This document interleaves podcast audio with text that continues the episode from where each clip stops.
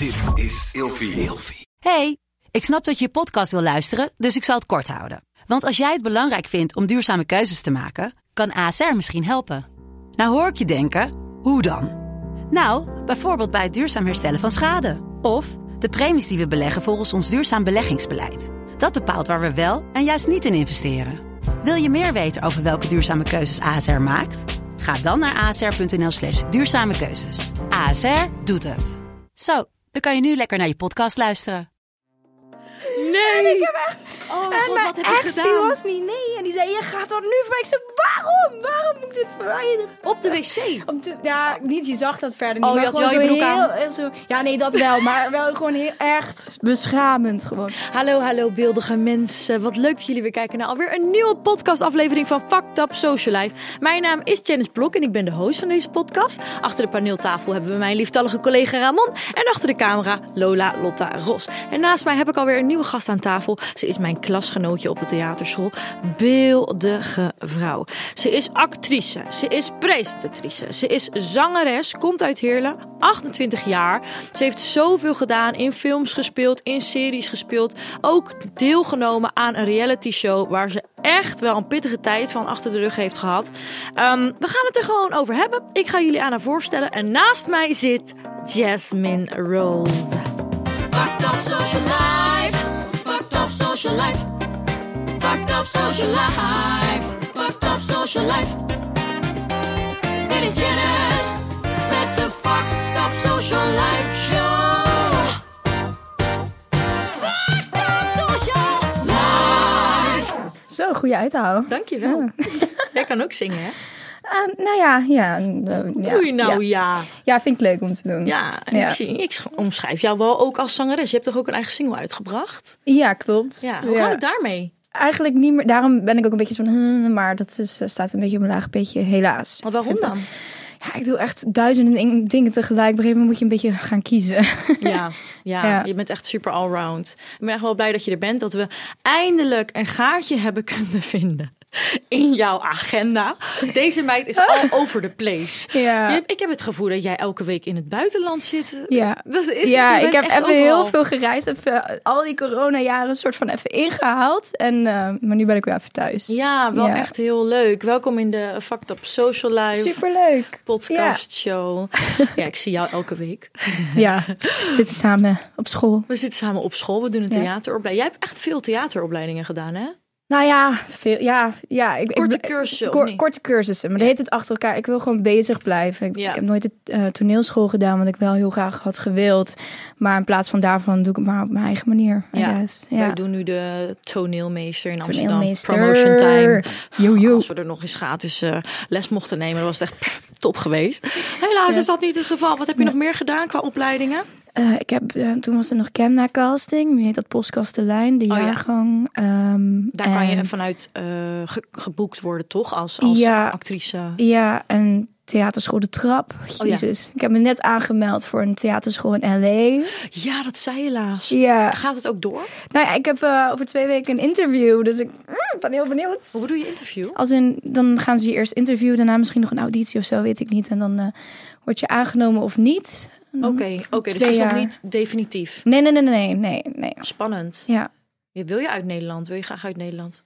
Nou ja, ik vind Nederland heel leuk, maar ik, ik weet niet. Ik heb het gevoel dat ik hier een beetje rondjes zit te lopen. En ik, ik, ik wil gewoon even weer even wat nieuws, wat, wat spannends of zo. Ja, hè? En ehm, ja, ik ben toch wel verliefd op California. Ik heb daar ook een tijdje gewoond, dus ik wil gewoon weer even terug. Hoe is je Engels? Ja, het is op zich wel goed, denk ik. Ik kan zo geen Ja. Engels.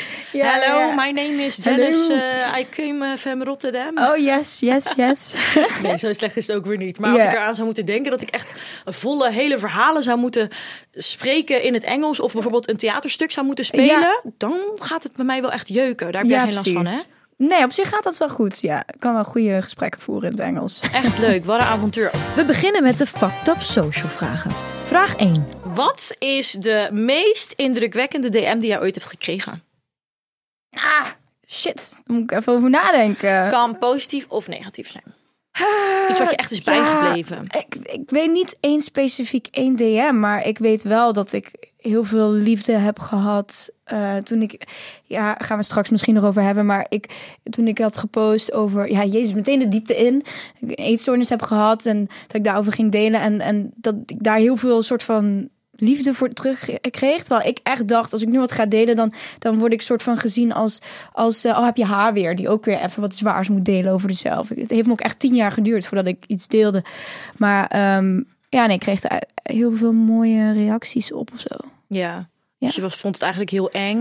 En Heel je, eng, En je ja. kreeg er juist weer heel veel liefde en energie voor terug. Ja, Wat mooi. Maar je Ja. hebt geen specifiek iets. Ik kreeg zeker ook heel veel mensen die, eh, dat krijg ik heel vaak, die dan in dezelfde soort situatie Ja. zaten. ja, En dan eigenlijk juist heel veel eh, kracht haalden uit wat ik, wat ik online deelde. ja, precies. Ja, Ja. maar dat. Maar omdat het toch best wel veel DM's waren, weet ik even niet. Ja. Specifiek. eh, ik weet wel, eentje die me heel erg is bijgebleven, is heel wat anders. Maar dat is alsof ik mijn strings kon verkopen. Oh, Ja, dat is ja, inderdaad heel is wat ook indrukwekkend, Oh, toch? Oké, voor hoeveel wilde die betalen? Ja, dat weet ik niet. Nou, dat zal die- ik nog even terugzoeken. Ik Misschien heb die ook een business- keer gekregen.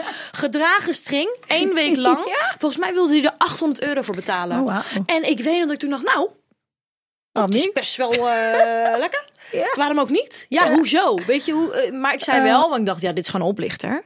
Ik zei wel, je moet 50% vooraf betalen. En ik Oh, ging gewoon ja. een beetje, ging hem een beetje er uit de tent in. lokken. Nou, Ik dacht, stel nou dat hij dat betaalt. Oh, ik ga stuk. En je hoeft alleen maar je string in een, in een, in een envelop te doen en naar de brievenbus te lopen. En het it. Dat is wel makkelijk voor verdiend. 800 euro. Nou, ik vond het best Waarom zouden we er ook eigenlijk voor moeten schamen? Dat het is bedoel gewoon een natuurlijk product, toch? Wat maakt het uit? Biologisch. bedoel, ja. Maar ehm, hij wilde niet vooruit betalen. Toen dacht ik, ja, Ja, zie je nou kijk. wel? Ja, geluiperd. Ik betrap je niet in. Nee. Toen heb ik het gelaten. Maar stel dat hij wel had betaald. Ik zweer het, ik was naar die brievenbus gaan lopen. Nou, bij deze mensen die, die geen interesse hebben in onze strings. Stuur een DM, 800 euro. Krijg je hem eh, binnen twee dagen in je brievenbus. We gaan door met vraag 2. Is je vader of moeder wel eens boos geworden op iets dat jij online hebt gedeeld? En niet per se mijn vader of mijn moeder, maar ik moet wel aan iets heel ergs denken waar een van mijn ex-vriendjes ooit.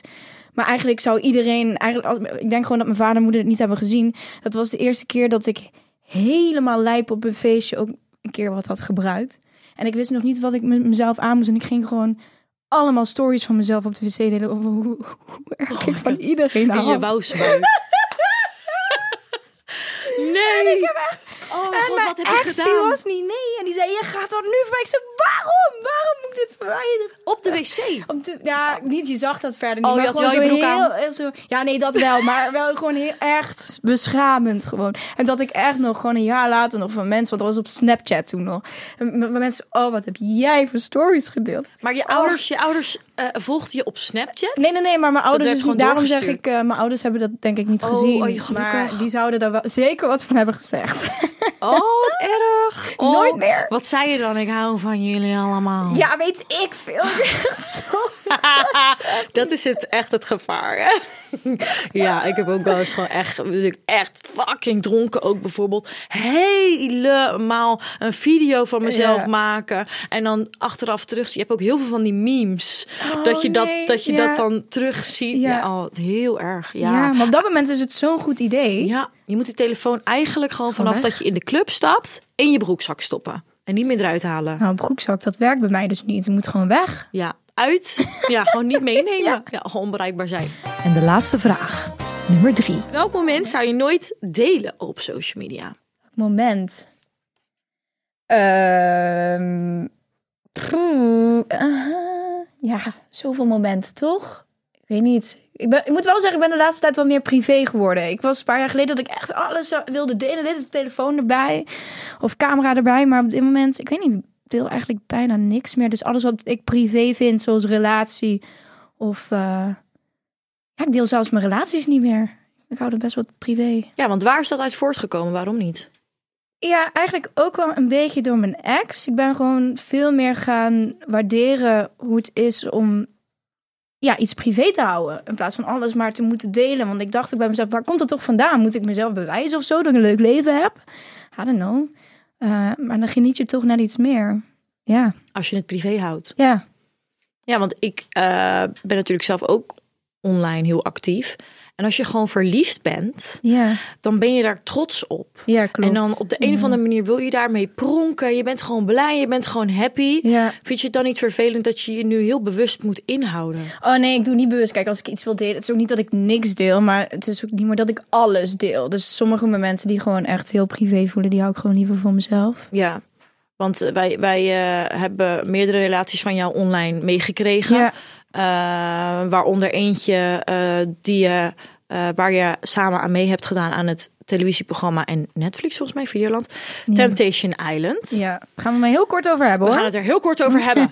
Ja, want ik belde jou gisteren. Waar wil je het allemaal over hebben? En ik zei van ja, jouw carrière heeft echt een boost gekregen na Temptation Island. En ik merkte aan je dat je het eigenlijk vervelend vond. Ja, Terwijl als je, je weet, hè, je was niet het eerste seizoen. Als Nee. je daaraan meedoet, dan weet je wel nee, van. maar dat weet ik ook wel. Ja. Maar het is niet zeg maar. Ik had al een carrière daarvoor en ik heb zoveel meer gedaan dan dat programma daarvoor. Alleen dat is gewoon niet waar ik bekend van ben. Maar ineens doet het er dan niet meer toe of zo. Alsof dat nooit heeft bestaan. Alsof niemand dat wat boeit. Ineens is het al zij van Temptation. En Ja. natuurlijk op dat moment als je meedoet, weet je dat dat gaat gebeuren.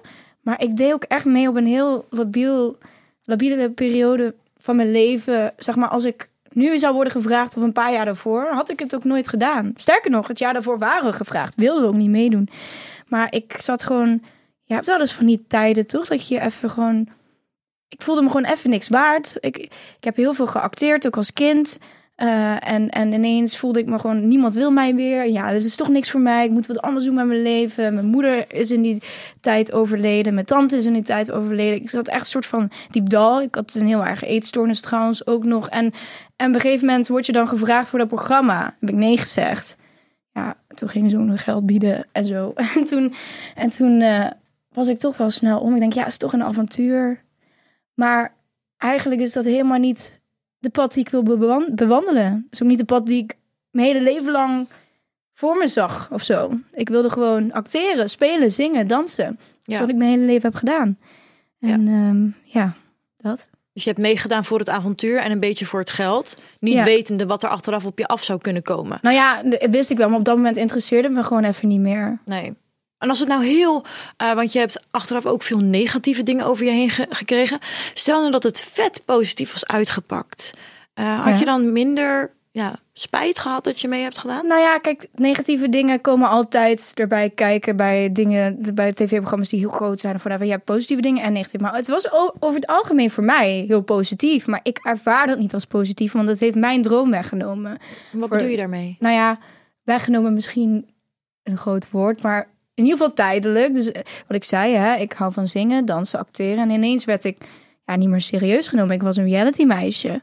En alles wat ik eigenlijk heel leuk vond of vind, moet ik nu twintig keer zo hard voor werken. Omdat ik soort van mezelf weer moet bewijzen als professioneel, ja, actrice bijvoorbeeld. Of dat is gewoon nu heel lastig. Ik merk toch dat ik daar echt, eh, ja, een deuk mee heb. eh, hoe zeg je dat? Opgelopen. Ja. Merkte je echt dat je opdrachten achteruit gingen nadat je Ja, ja, ik werd gedaan? ineens nooit meer gebeld voor een auditie. Maar hoezo? Want hoezo is een reality eh, programma, waarom word je dan niet serieus genomen? Want je hebt, je, hebt je, kijk, Ja. had je je nou helemaal misdragen, Ja. had ik het begrepen.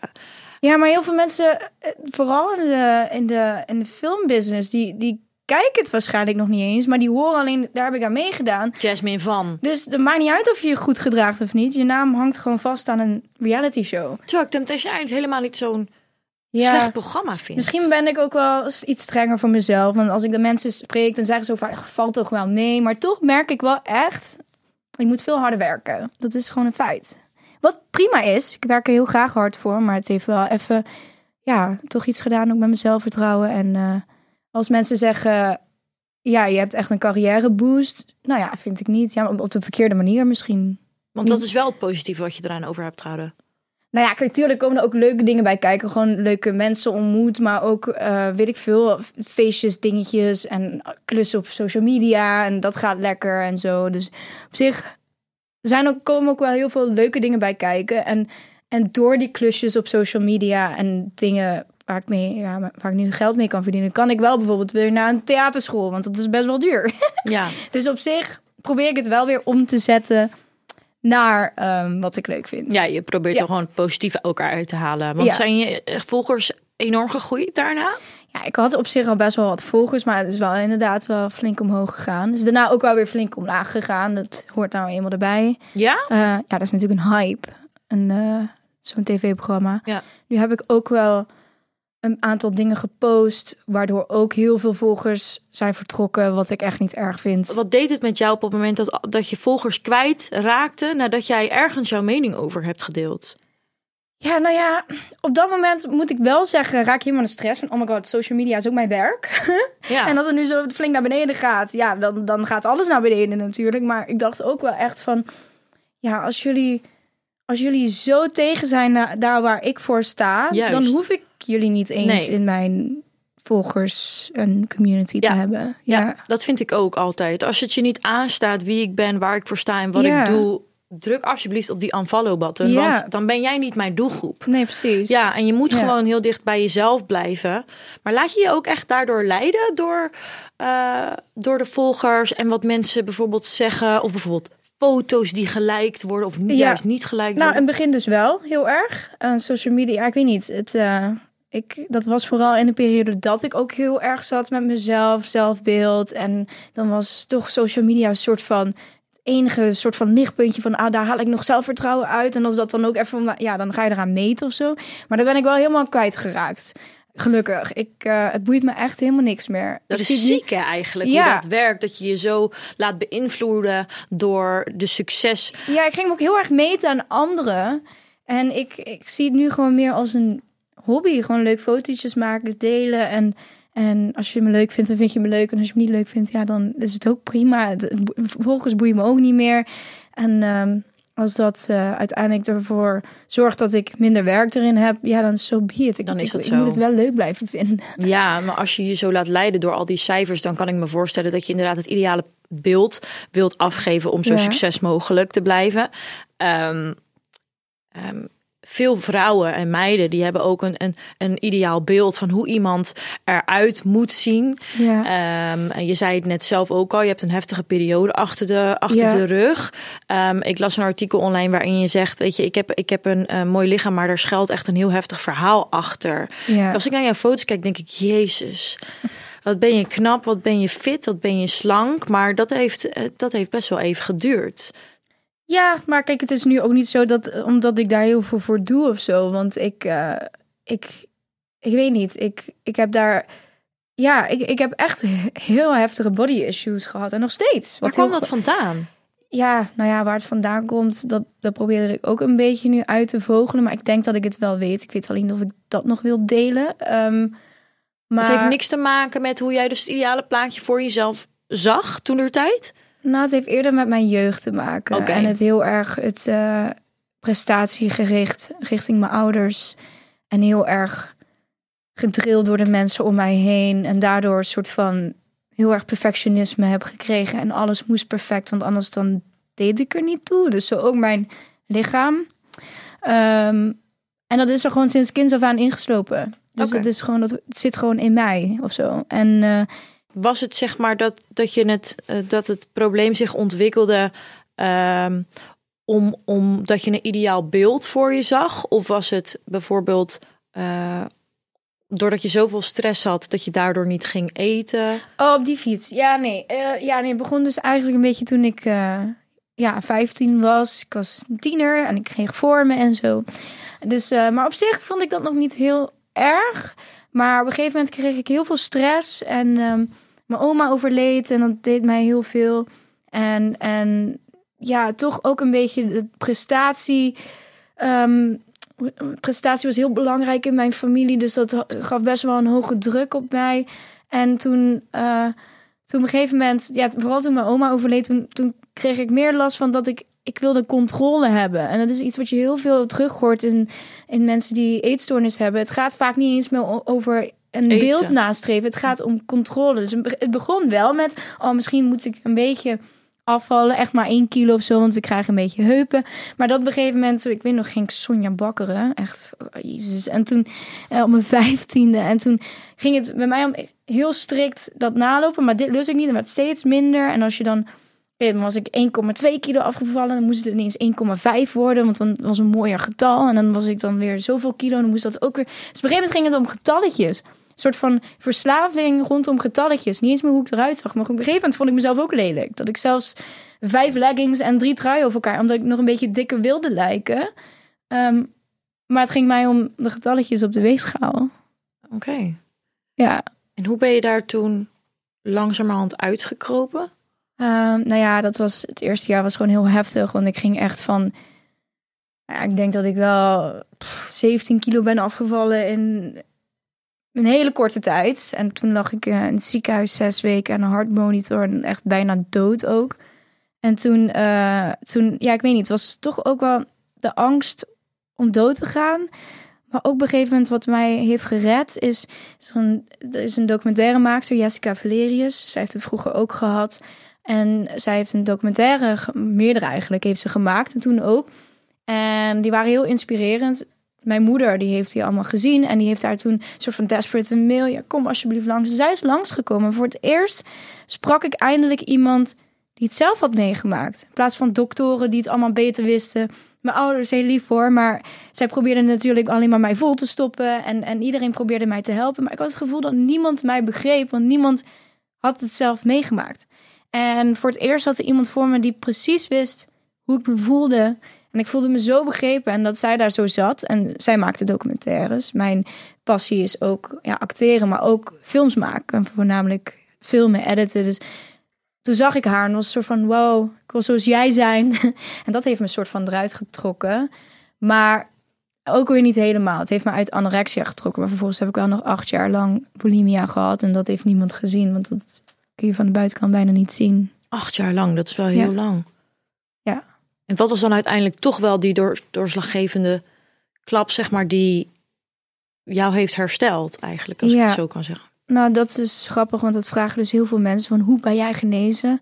Maar het is toch een beetje mijn moeder. Ehm, zij overleed aan maagkanker vier, vijf jaar geleden. En ik was natuurlijk elke dag mijn maag aan het forceren, meerdere keren per dag, om door over te geven. En na acht jaar nooit iemand verteld te hebben, had ik ineens ook zo'n intense angst om dood te gaan. Ehm, want mijn moeder die overleed daaraan. En ik dacht alleen maar, oh my god. En het zit ook nog in de familie, dat gen van maagkanker. Mijn tante is er ook aan overleden. En ineens dacht ik alleen maar, oh my god. Dadelijk ga ik ook dood. En toen voelde ik ook nog een knommeltje. Die zit er nog steeds bij mijn nek. En toen dacht ik ineens, ik ga ook dood. en ineens was er... Acht jaar lang was niks groter dan mijn verslaving eigenlijk. En ineens was er iets groter dan mijn verslaving. En dat was angst. En dat heeft er in één klap eh, ervoor gezorgd dat ik beter was. Oh, wauw. Ja, Wat bijzonder. ja. Ik vind het een bizar verhaal, joh. Ja, echt. Een, je, raakt, je wordt ook echt de grootste leugenaar van de wereld. Je weet echt om alles moesjes en leugens te verzinnen. Dat is echt eh, niet normaal. Je moet je wel heel alleen gevoeld hebben in die periode, denk ik. Ja, maar op een gegeven moment ben je het ook zo gewend. Je voelt je er ook heel erg vertrouwd in of zo. Ja, ja, ja, het wordt gewoon een eh, way of your lifestyle, zeg maar. Ja. Gewoon, ja, ja, ja. Het is bijna eng om eruit te komen. Ja, Ja, dus hoe gek het ook klinkt, eigenlijk heeft jouw moeder... eh, ja mijn leven gered. Je leven Zo zie ik- gered. Zo zie ik het ook. Waar die van haar is geëindigd. Ja, Zo, heftig. ja. Nou, je ziet er nu heel gezond en heel mooi uit. Dus ik Nou, ben echt... dankjewel. Weet je, moet het ook online meegeven. Die meiden allemaal, die zien al die topmodellen Ja. die zo broodmager zijn. En ik, ik heb ook best wel lang eh, last gehad met eten. Je wilt altijd slank zijn. Ik voel me heel snel opgeblazen. En je kijkt naar al die perfecte plaatjes online Ja. en laat je daar zo door beïnvloeden. Maar dat is niet altijd hoe, hoe het werkelijk eh, gaat. Nee. Er schuilt vaak een heel... Heel verhaal achter, weet je. Niet iedereen heeft hetzelfde lichaam. Nee, en ook niet iedereen heeft ze zeg maar, de een kan nou eenmaal veel meer eten dan de ander. En Ja. het is gewoon zo shit dat, dat dat dan nu door iedereen wordt bestempeld als mooi. Terwijl Ja. vroeger was weer een ander soort beeld was mooi. Waarom is niet gewoon. Ik, ik moet wel zeggen dat ik dat ik mooi vind om te zien dat er steeds meer. Ja, dat er gewoon steeds meer diversiteit Ja, is. body Maar- positivity, Ja, ja, maar- alles komt nu aan het licht. Met Ja. alles wordt eh, ja, de wereld blijft zich ontwikkelen en evalueren. Het is echt heel mooi om te zien. Ja, maar alsnog merk ik toch, en dat zie ik ook heel veel om me heen, er wordt toch nog steeds heel veel toch wel ook, je weet wel, vetfobia, weet ik wat allemaal. Ja. En het is gewoon vreselijk om hoe dat nog steeds ja, Ja. werkt. Mensen judgen, ze blijven judgen. Jij werd dus heel Ja. erg, eh, bij jou werd het dus heel positief ontvangen op het moment dat je dat dus online deelde. Maar wat had je dan Ja. verwacht? Had je dan gedacht dat mensen eh, zouden haten erop? Of? Ja, ik dacht, oh, heb je haar weer? Die, Zielige eh, juist om, omdat ook heel veel mensen ook zeggen, oh, je ziet er zo mooi uit. En dat je dan dat gaat delen, een aandachtzoeker inderdaad. Maar ik wilde gewoon, eigenlijk wat ik net zei, die documentaire maakster, die, die, die, die wat het zelf zeg maar vroeger heeft meegemaakt, die heeft het eerste stapje voor mij ehm, vrijgemaakt om beter te worden. Omdat ik eindelijk begrepen voelde. En ik dacht, na tien jaar, mijn anniversary eigenlijk, dat ik weer eh, beter, of niet beter was, dat ik uit uit het ziekenhuis kwam. ehm, dacht ik, misschien kan ik andere meisjes die, die er nu last van hebben ook op deze manier helpen, begrepen laten voelen of zo. Ja, Ehm, en inspireren met jouw verhaal. ja, maar Ja. het was wel even een soort van, ja, moet ik dat nou doen of niet? En ik echt zo op de knop. Ik heb echt een paar uur zo niet gekeken. En ineens dacht ik wel, wow. Ja, toch wel goed dat ik het heb gedaan. Want heel veel meisjes hebben wel echt blijkbaar er wat aan gehad. Ja, super Ja. tof. Ja, het is toch wel eh, jezelf heel kwetsbaar opstellen. En inderdaad, als je er zo lang mee gelopen hebt, Ja. dan lijkt het me inderdaad wel een hele openbaring. En een, ja, Ja. dat is bizar. Ja, en ook voor mijzelf.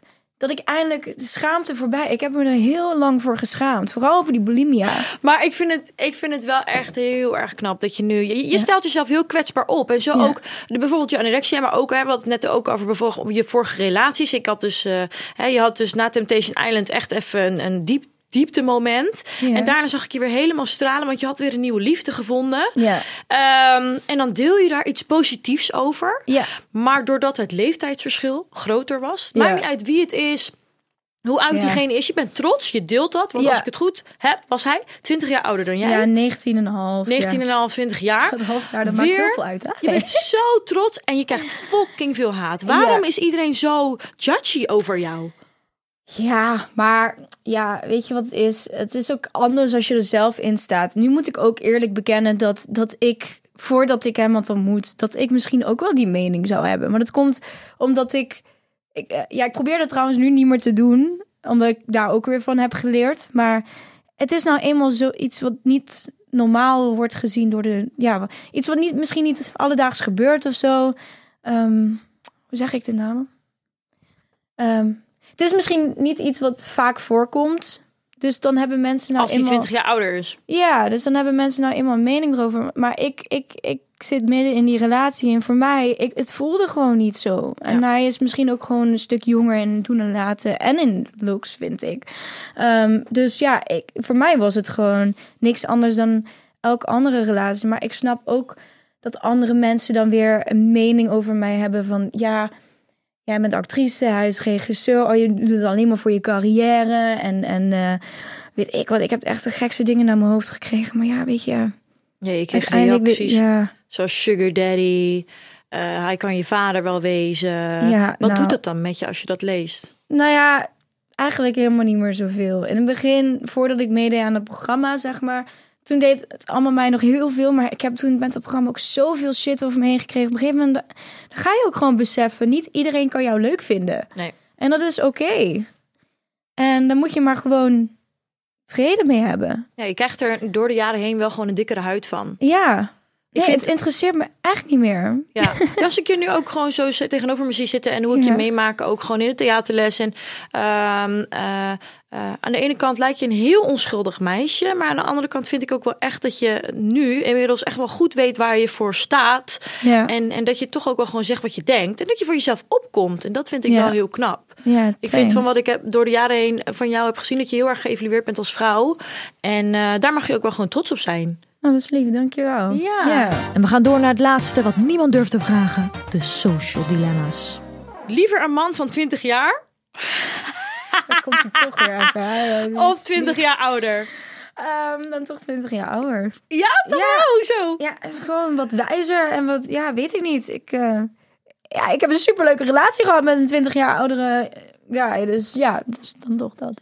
Je zou toch wel denken, nou, daar kan je van leren, daar kan je, daar kan je aan Ja, optrekken. en dan kan ik inderdaad dat, maar ook misschien omdat ik zelf best wel veel heb meegemaakt. En ik ben ook al 28 en dan vind ik toch acht jaar jonger. En dat zijn dan groepjes die net van de middelbare school afkomen. Ja, maar dat is niet waar, hè? want sommige jongens van 20, die kunnen ook al een eh Ja, tuurlijk, dat is waar.